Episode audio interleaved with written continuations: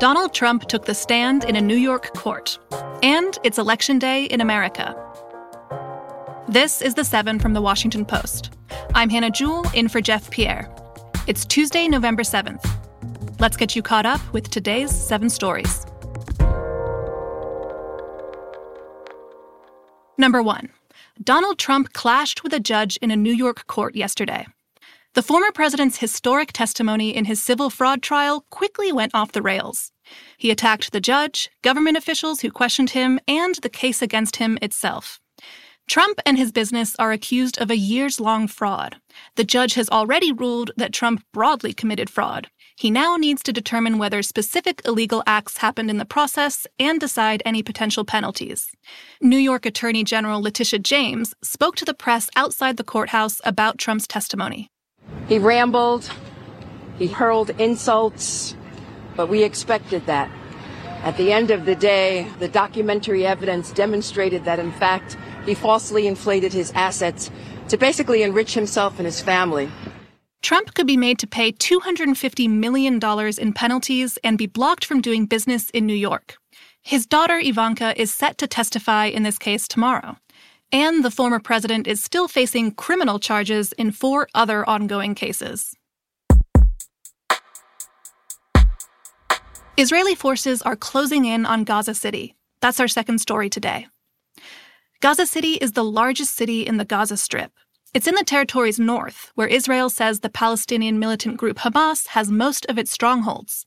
The past few days have seen some of the most intense fighting so far in a month of war, and dense urban warfare in Gaza City could lead to increased casualties of combatants and civilians.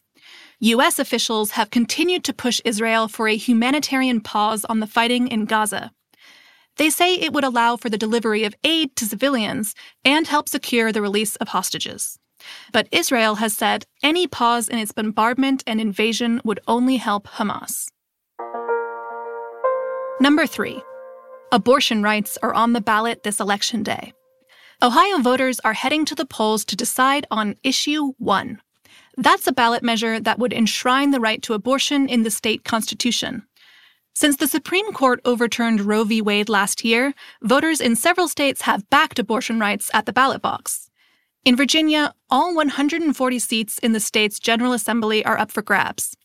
Republicans there have campaigned on introducing new limits on abortion access after 15 weeks of pregnancy. And finally, there are two competitive governor races you should keep an eye on today. One is in Mississippi and features Elvis Presley's cousin. Another is in Kentucky, where a Democratic incumbent is fighting to keep his job in a largely pro Trump state. Number four. A Colorado police officer was found not guilty in the killing of Elijah McClain. In 2019, McClain, a 23 year old black man, was stopped by police, put in a neck hold, and injected with ketamine. He lost consciousness during the arrest and was taken off life support three days later.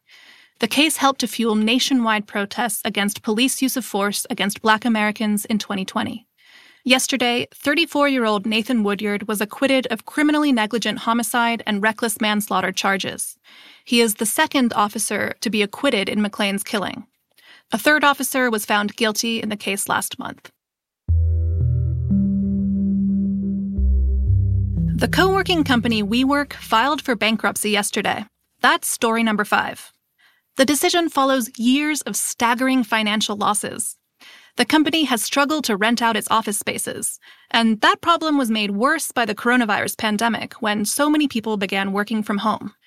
The company warned in August that it was at risk of bankruptcy after recording a net loss of $700 million in the first six months of the year. It suffered $10.7 billion in net losses in the previous three years. WeWork said it has agreed on a restructuring plan that would involve reducing its number of office leases in the US and Canada.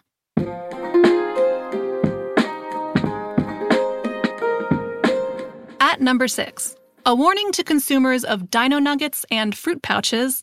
Some of these food products are being recalled. Here's what to know about the nuggets.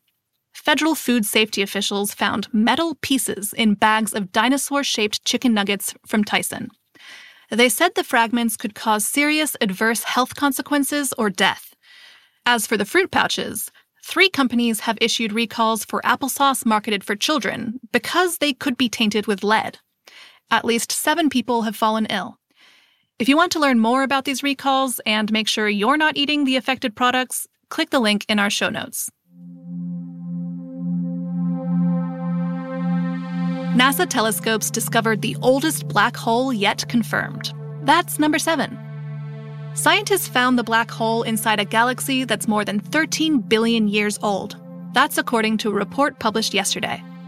The term supermassive black hole means a black hole that can be many millions or even billions of times heftier than our sun.